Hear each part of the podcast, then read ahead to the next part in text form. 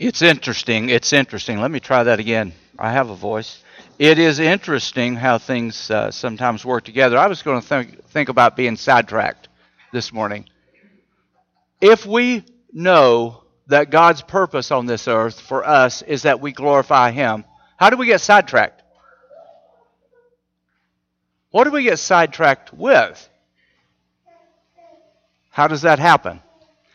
I was just thinking of. Uh, just the simple thing. Remember, the uh, disciples said, uh, Lord, teach us to pray. And he did this, Our Father who art in heaven.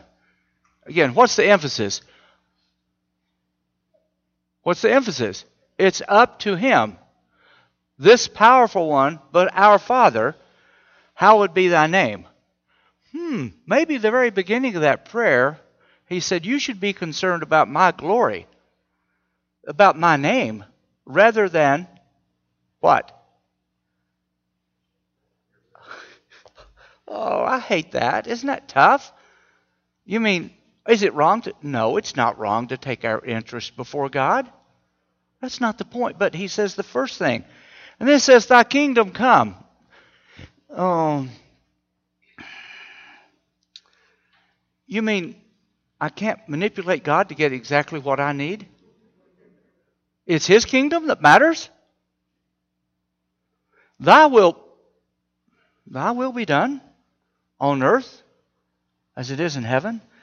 And, and give us this day. We're dependent upon you, Lord. And forgive us our trespasses. Oh, my goodness. As we forgive those who trespass against us. And lead us not into temptation, but deliver us from evil. Lord, we don't want to be involved with that so your name is, is, is brought down. We want to glorify you. And then the same people who would say, we should never say that prayer because that's just a model prayer, we should pray our own prayer. Well, those people would also say that the last part of what we normally call the Lord's Prayer is not part of what Matthew said. For thine is the kingdom and the power and the glory forever and ever. Amen. Well, what part of that do you disagree with? In fact, if you read 1 Chronicles 29:11, well, listen to it. Yours, O Lord, is the greatness and the power and the glory uh, and the glory and the victory and the majesty for all that is in heaven and in the earth is yours. Yours is the kingdom, O Lord, and you are exalted as head above all. Well, okay. Would you mind saying that to God? Would you mind praying that to God? So, how do we get, if that's what He said to pray about, how do we get sidetracked into other things? How about even prayer? You see, prayer brings glory to God because we're exhibiting our trust to Him. But how do we pray? What do we pray for? How often do we pray? How much does our prayer show our trust and submission to His stated goal of His glory? This last November, Diane and I were out in Arizona and Utah seeing the national parks. We'd never done the Grand Canyon and had a great time. And the last Sunday we were there, we were in Flagstaff in a downtown motel, and I looked for a church online and found a likely one just a few blocks away. When we got there, all of a sudden I realized the recently retired pastor was one of the guys that I read the most. I'd forgotten where he was from, and it was so much fun. Uh, I didn't meet him that day; he was speaking somewhere else that day, but it was it was fun. And he tells the story, which I'm in, I'm indebted to him again, about a missionary in the Philippines who was translating the book into their language, the Bible into the language of the people she was so frustrated because they seemed to have very little passion for prayer. So she prayed to the Lord, Lord, teach these people to pray whatever it may cost. You ever prayed a prayer like that? Feel a little uncomfortable with that? So the next month, uh, she was in a helicopter crash and almost died, and she heard about the people praying fervently. This is what they were praying Lord, don't let her die because our book is not finished yet. When do we pray?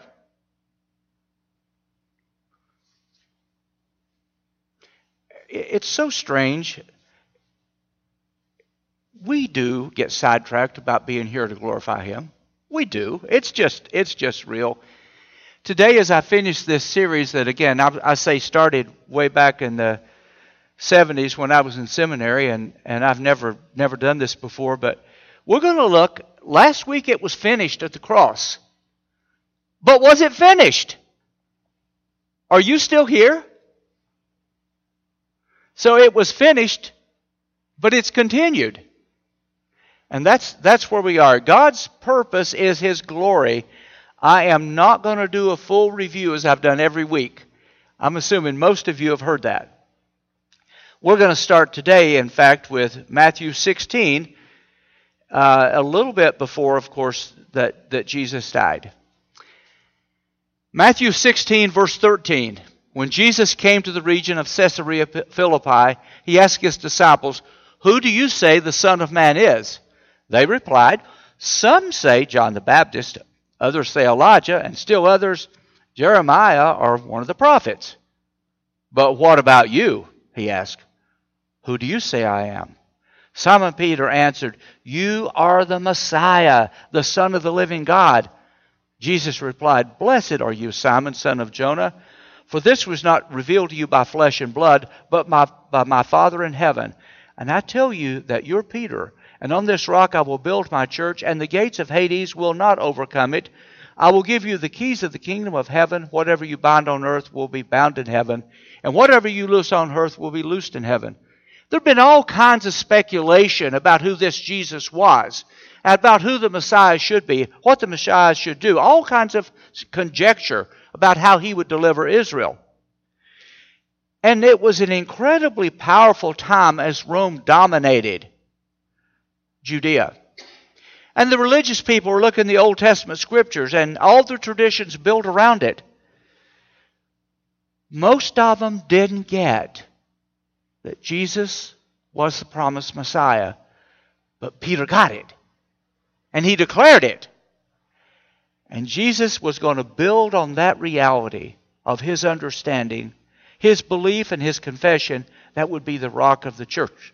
Now, what about Jesus' brothers? They're saying, hey, come home.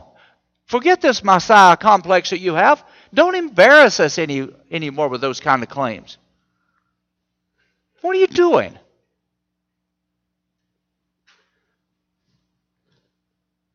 But then Jesus did go to Jerusalem and he did get arrested and he did suffer and he did bleed and he did die and he was raised. And then the brothers believed after the resurrection. So it was finished. What he had come to do was finished. Everything from creation to resurrection was finished, but it was at the end.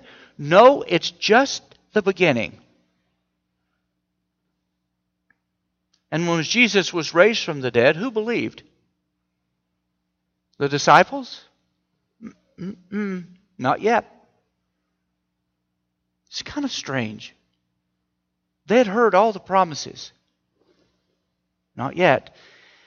Luke 24, we have this most beautiful story about the walk to Emmaus. I'm going to read it to you, starting with verse 13. Now, that same day, two of them were going to a village called Emmaus, about seven miles from Jerusalem. They were talking with each other about everything that had happened. Can you put yourself in that position? Can you just imagine what they were talking about? How animated they were. What one question, one, a question one guy would have, the other would say, "Well, I thought about that too," or "I don't know about that," or "Yeah, I think I got that one." Or, they were talking with each other about everything that happened. As they talked and discussed these things with each other, Jesus himself came up and walked with them. Now, that feels just a little strange to me. Again, did he come from behind them so they didn't see him? Did he appear before them? If he had, I'm going, whoa, if he just appeared. I'm just assuming he came in a way that he just joined them. And he walked with them. When you think about walking with the Lord, what do you think of? In the cool of the day, the Lord walked with Adam and Eve in the garden. It just, I just love the phrase. But they were kept from recognizing him. He asked them, What are you discussing together as you walk? What are you talking about here? They stood still, their faces downcast. One of them, named Cleopas, asked him, Are you the only one visiting Jerusalem who doesn't know the things that have happened there in these days? Where have you been?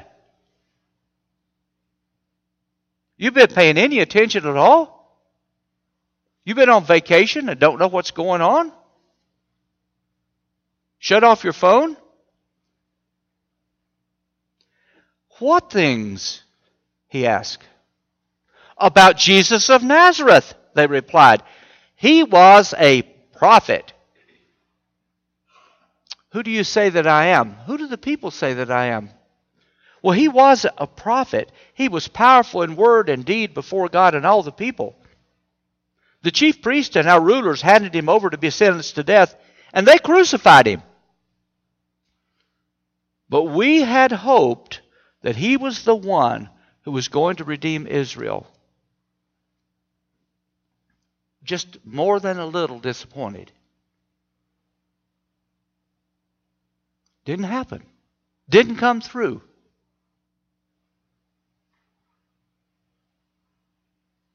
What is more, it's the third day since all this took place. In addition, some of our women amazed us. I, I love that phrase. I'm not going to comment on that.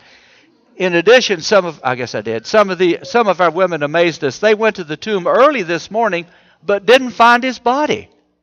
They came and told us they'd seen a vision of angels who said he was alive. Then some of our companions went to the tomb and found it just as the women had said, but they didn't see Jesus. We are confused. He said to them, How foolish you are, and how slow to believe all that the prophets have spoken. Did not the Messiah have to suffer these things and enter into his, glory, into his, into his glory? And beginning with Moses and all the prophets, he explained to them what was said in all the scriptures concerning himself as they approached the village to which they were going, Jesus continued on as if he were going farther. But they urged him strongly, Stay with us, for it's nearly evening. The day is almost over. So he went in to stay with them. When he was at the table with them, he took bread, gave thanks, broke it, and began to give it to them. Then their eyes were opened, and they recognized him, and he disappeared from their sight.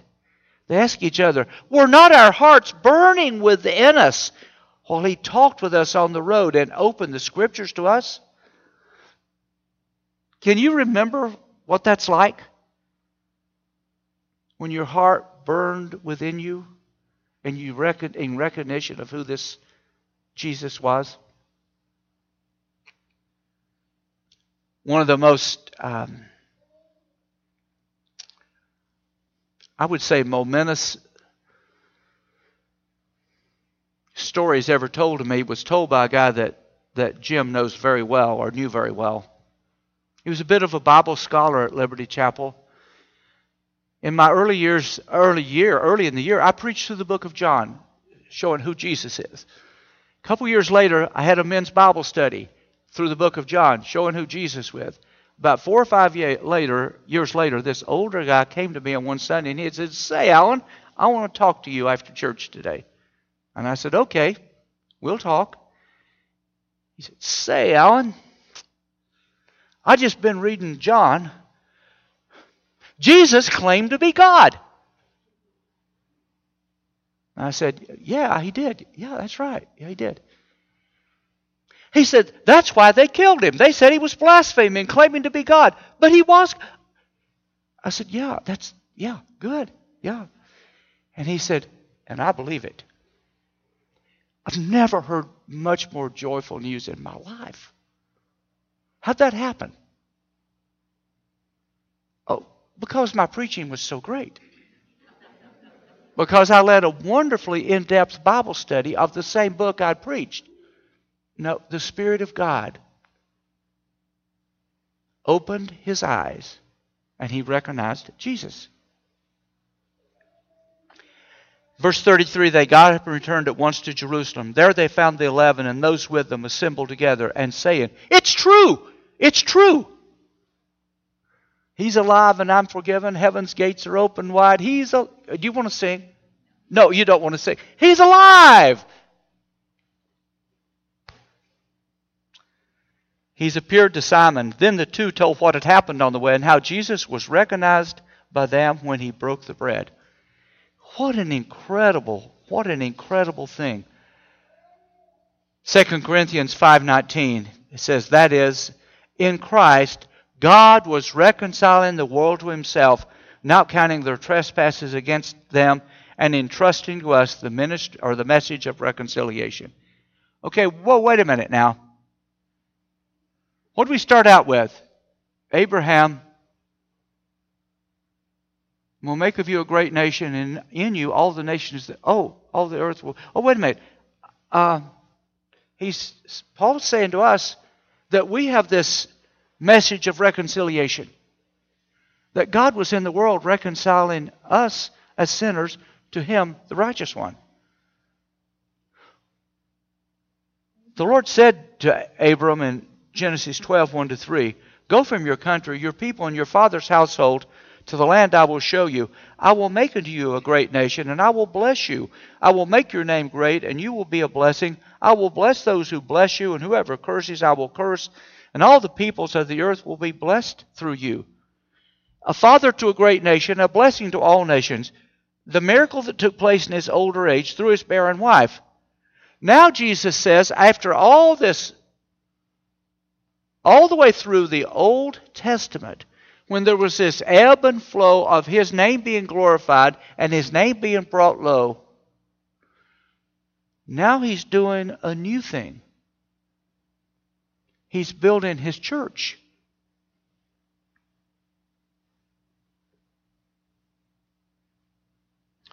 Upon this rock, Peter, I will build a church. Abraham's ministry to the whole world would go through the 12 tribes. The church would go through the 12 apostles. Can you imagine Abraham in heaven when God is working in the apostles and the church is getting started? Abraham saying, Well, this ain't the way we used to do it. No, no, no. He's praising God for what he sees. It's the new thing. And I'm not going to I'm not going to treat this next little section as though that I have any uh, conclusions. I'm just going to point out a couple things. Is the church the same as Israel? Uh, is the church just a continuation of Israel? Or is the church parallel to Israel? Is the church totally unconnected with Israel? That's been a question in the church for centuries. Again, let me just let's see how they're similar. The people of God in the Old Testament who were believers are the people of God. The people of God in the New Testament times, in, in now, who are the people of God, are the people of God. So that's similar. The Old Testament had impostors, false believers. The New Testament has impostors, false believers in the church. Everybody that says, Lord, Lord, will not inherit the kingdom of God. Both the Old Testament people of God and the New Testament people of God are special, treasured people of God. Whether or not there are many or whether they're a remnant whether or not they're kings or whether or not they're among the poor on earth. The people in the Old Testament, the people in the New Testament are chosen by God as His dearly beloved. Very similar. Both of them have a unity in leadership. The Old Testament had leadership with, within the believing community through the priest and through the prophets, even through the kings at times. The New Testament does through the church as it's set up with leadership. But Christ is the head. Both are kingdoms. Israel was a kingdom under King David. But he says, Pray, thy kingdom come. There is a kingdom, a spiritual kingdom under King Jesus. God is seen in the Old Testament as the husband of Israel. God is seen in the New Testament in Revelation as the husband, Christ being the husband, the church being the bride. So they're the same. Well, except when they're different. Israel had a king as a leader. The church has many elders or pastors within a congregation, or can. Israel had one centralized place for redemption to take place. Remember last week? There seemed to be no place for anyone to be redeemed. Christ's glory had departed. There was nowhere to go because it had to happen right there.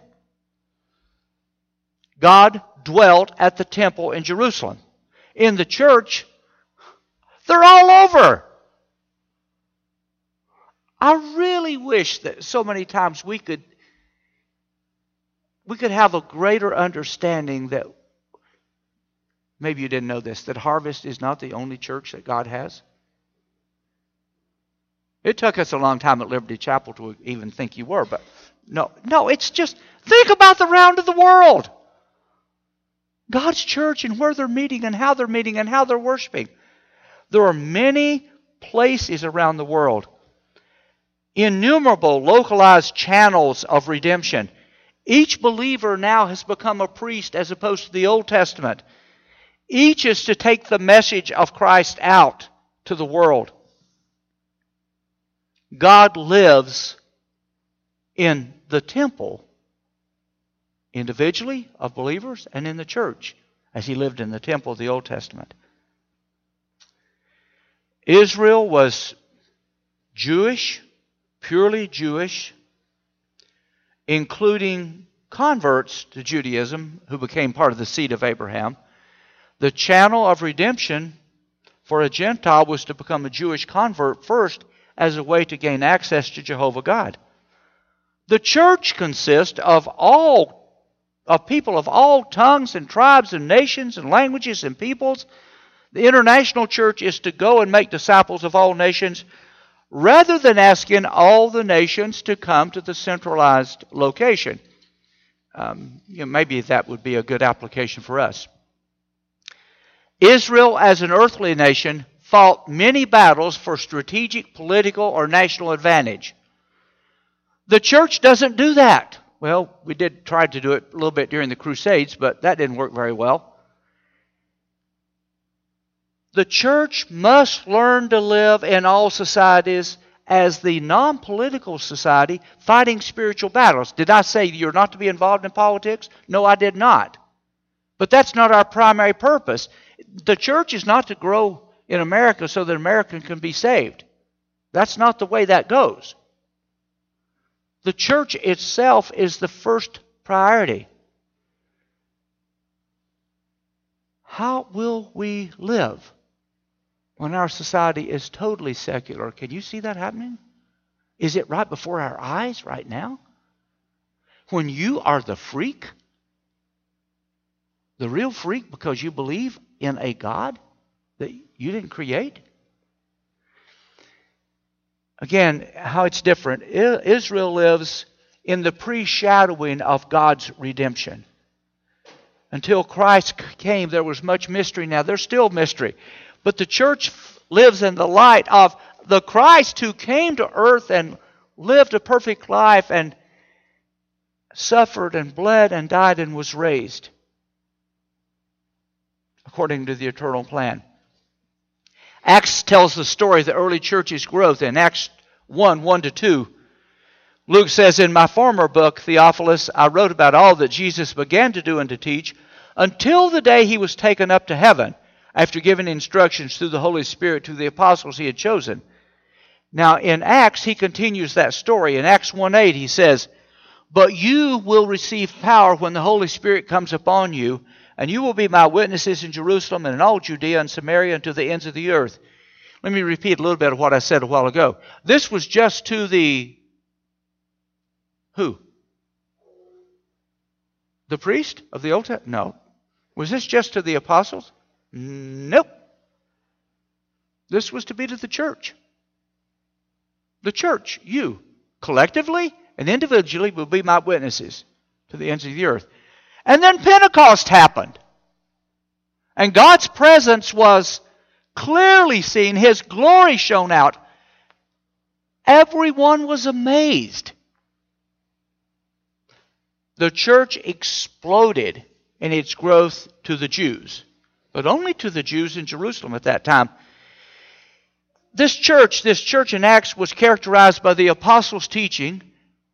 It was characterized by fellowship of, of them as they went day by day to each other's house. It was characterized by communion and baptism. It was characterized by prayer. There was great awe. There were miracles. There was unity. There was mercy toward people. There was hospitality. There was praise to God. There was favor with their community. There was evangelism. There was boldness. There was numerical growth. There was some insider sinfulness they had to deal with. Maybe God did by striking them dead.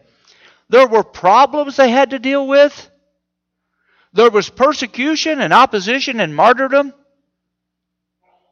The church led by Peter, but practiced by the whole church, and they were glorifying God. Here we go again. Remember the Old Testament and those times of the, of the yo-yoing? They're glorifying God, they forget God. The persecution forced the church out of Judea to Samaria. They went out of the temple. They were dispersed to the world by God. God forced them out of Jerusalem. God initiated the Gentile inclusion into the church in a dramatic fashion through Peter. Remember the the the uh, what was it came down from heaven? The blanket came down from heaven with all the unclean animals on it. Whatever I've called holy, you don't call unclean.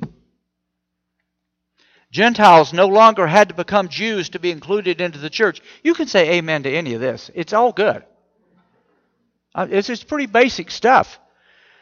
They would just simply repent and believe and be received, be forgiven. The leadership of the church was transferred to Paul, who with Barnabas would take the gospel to the world. Paul was uniquely qualified to lead this expansion to the world and uniquely qualified to write to the churches for our benefit. I'm so happy that God included Paul. I, I love Ephesians, and I, I mean, that's just good stuff. So, this first expression of the church, the true expression of the church, the inclusive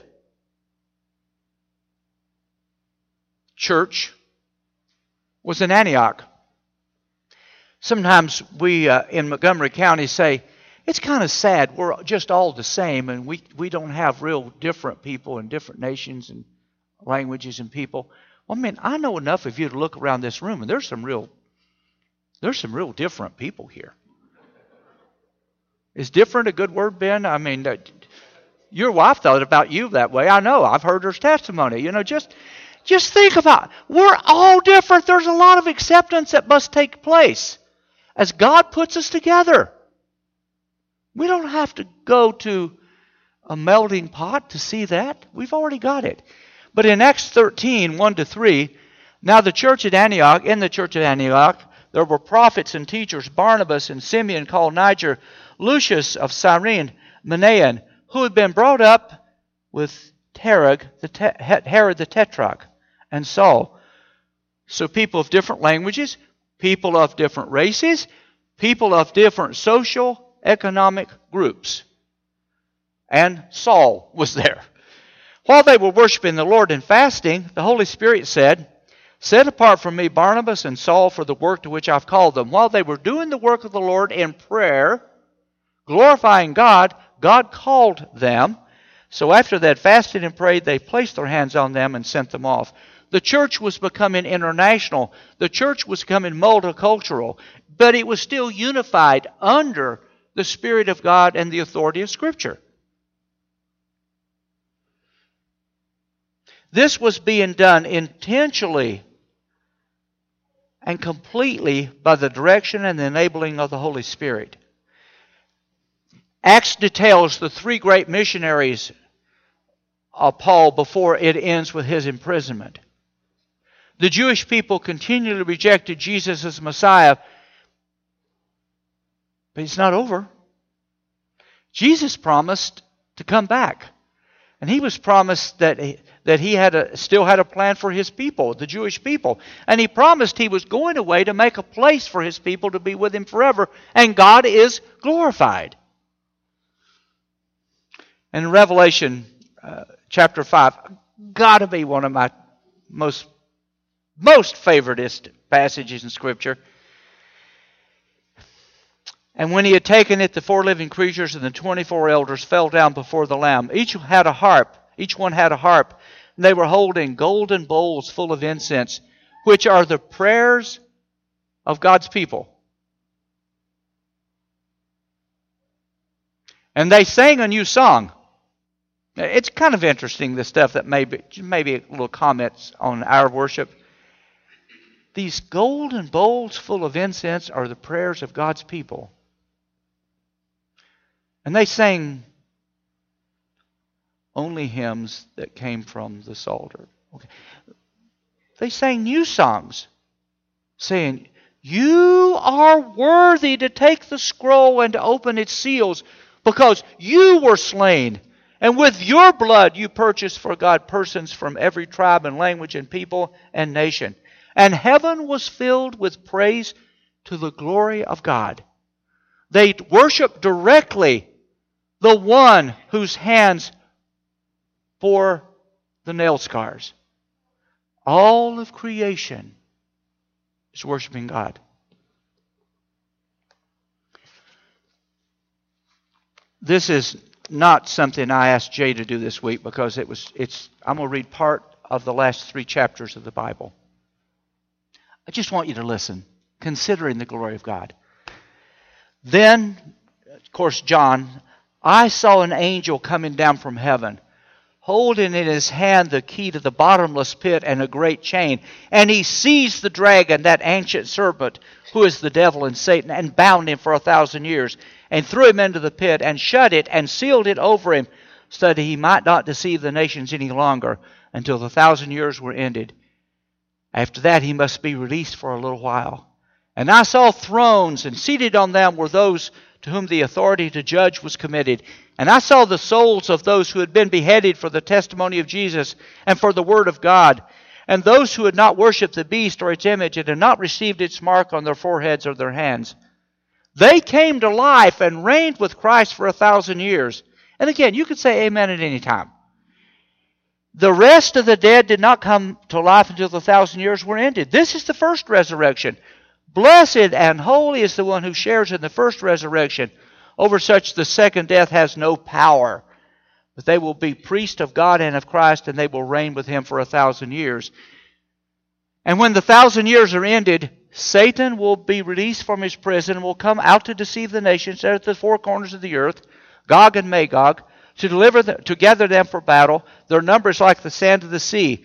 And they marched up over the broad plain of the earth and surrounded the camp of the saints and the beloved city. But fire came down from heaven and consumed them, and the devil who had deceived them was thrown into the lake of fire and sulfur, where the beast and the false prophet were, and they will be tormented day and night forever and ever. Then I saw a great white throne, and him who was seated on it. I, I just can't, I can't really get that picture. But I get it. From his presence, earth and sky fled away. Do you remember Ten Commandments? And they said, Moses, we can't even look up there. It's too much. When the fire was on the mountain, can't do it.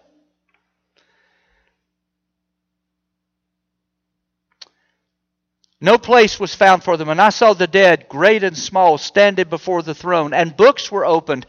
Then another book was opened, which is the book of life. And the dead were judged by what was written in the books, according to what they had done. And the sea gave up the dead who were in it. Death and Hades gave up the dead who were in them, and they were judged, each one of them according to what he had done. Then death and Hades were thrown into the lake of fire. This is the second death, the lake of fire. And if anyone's name was not found written in the book of life, he was thrown into the lake of fire, and I cringe.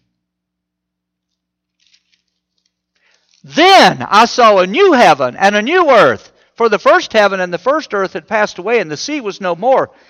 And I saw the holy city, New Jerusalem, coming down out of heaven from God, prepared as a bride adorned for her husband. And I heard a loud voice from the throne saying, Behold, the dwelling place of God is with man. He will dwell with them, and they will be his people. His people. And God himself will be with them.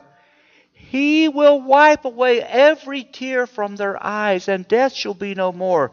Neither shall there be mourning, nor crying, nor pain any more, for the former things have passed away. Mm-hmm. And he was seated on the throne said, Behold, I'm making all things new. And also he said, Write this down, for these words are trustworthy and true. And he said to me, It is done. I am Alpha and the Omega, the beginning and the end. To the thirsty I will give the, from the springs of the water of life without payment. The one who conquers will have this heritage, and I will be his God, and he will be my son. But as for the cowardly, the faithless, the detestable, as for murderers, the sexually immoral, sorcerers, idolaters, and all liars, their portion will be in the lake of fire that the lake that burns with fire and sulfur, which is the second death. And skipping over to verse 15. And the one who spoke with me had a measuring rod of gold to measure the city and its gates and walls. This great, great city but back in verse 8, he says, Come, I will show you the bride, the, the wife of the Lamb. And it's this new Jerusalem where the glory of God is shown. And he says, And I saw no temple in the city, in verse 22, for its temple to the Lord God is to the Lord God the Almighty and to the Lamb. And the city has no need of sun or moon to shine on it, for the glory of God gives it light, and its lamp is the Lamb. By its light will the nations walk, and the kings of the earth will bring their glory into it, and the gates will never be shut by day. There will be no night there.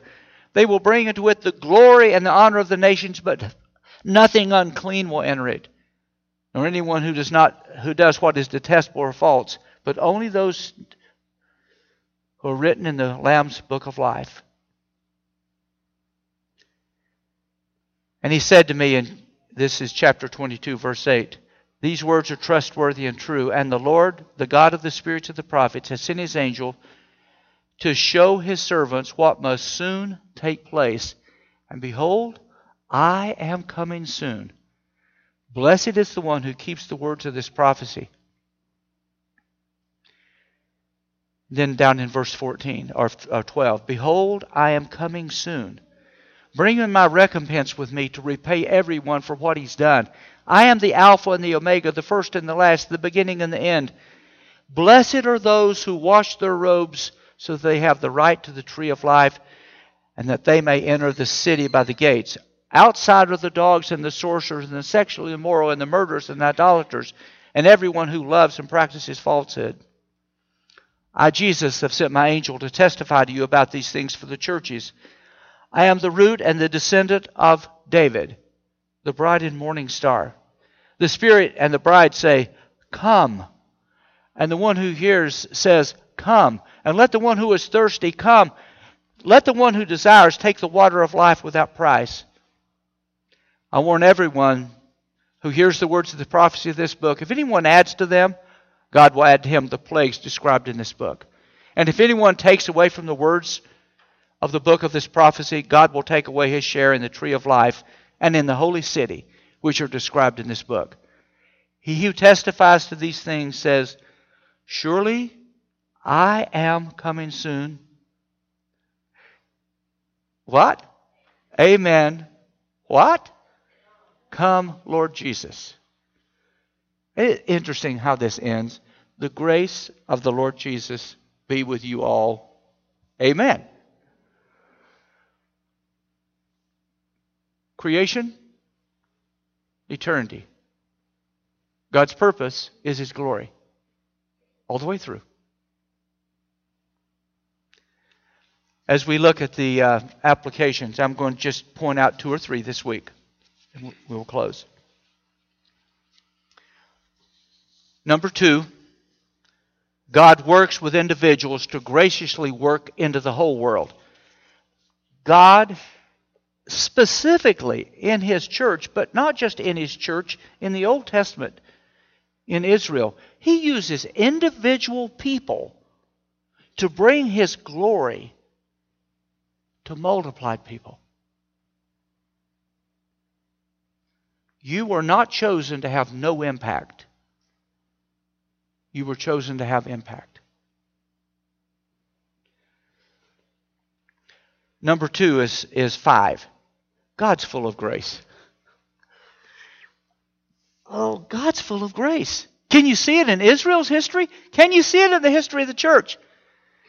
Where in the world are we in the church in America? What's going on?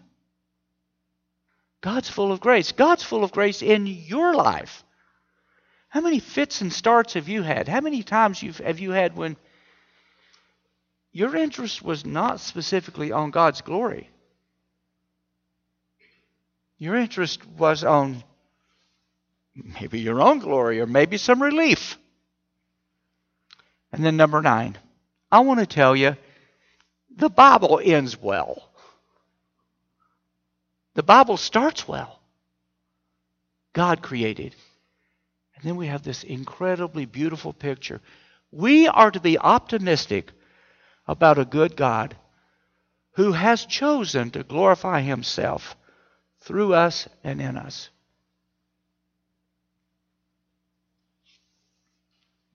With me, God is sovereign over all creation. Say it, please. God is sovereign over all creation. I will trust him. And if you do, if you do, he will be glorified in you. Is that easy? oh, that's another one of these points. Let's pray.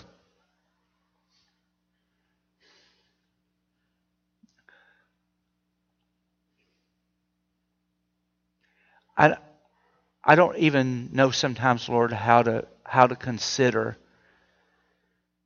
um, what it would be like if you hadn't shown yourself to us. I confess there's things I don't see, and I confess there's things that I see that I don't obey, and I confess that life can be really hard in trusting you. But Lord, I, I can't, I just can't conceive of what it would be like if we didn't know what you were trying to do and what you were doing and how we fit into that. So thank you again from Genesis to Revelation, from creation through eternity future, whatever that is, of you being very purposeful toward your glory and for our fitting in to declare it. And then we also confess that there is nothing on this earth, there's really nothing on this earth that gives us greater fulfillment than fitting with that, even if it's difficult. So, hear our prayer. Glorify yourself through this church, through your church. Glorify yourself through each of us as individuals.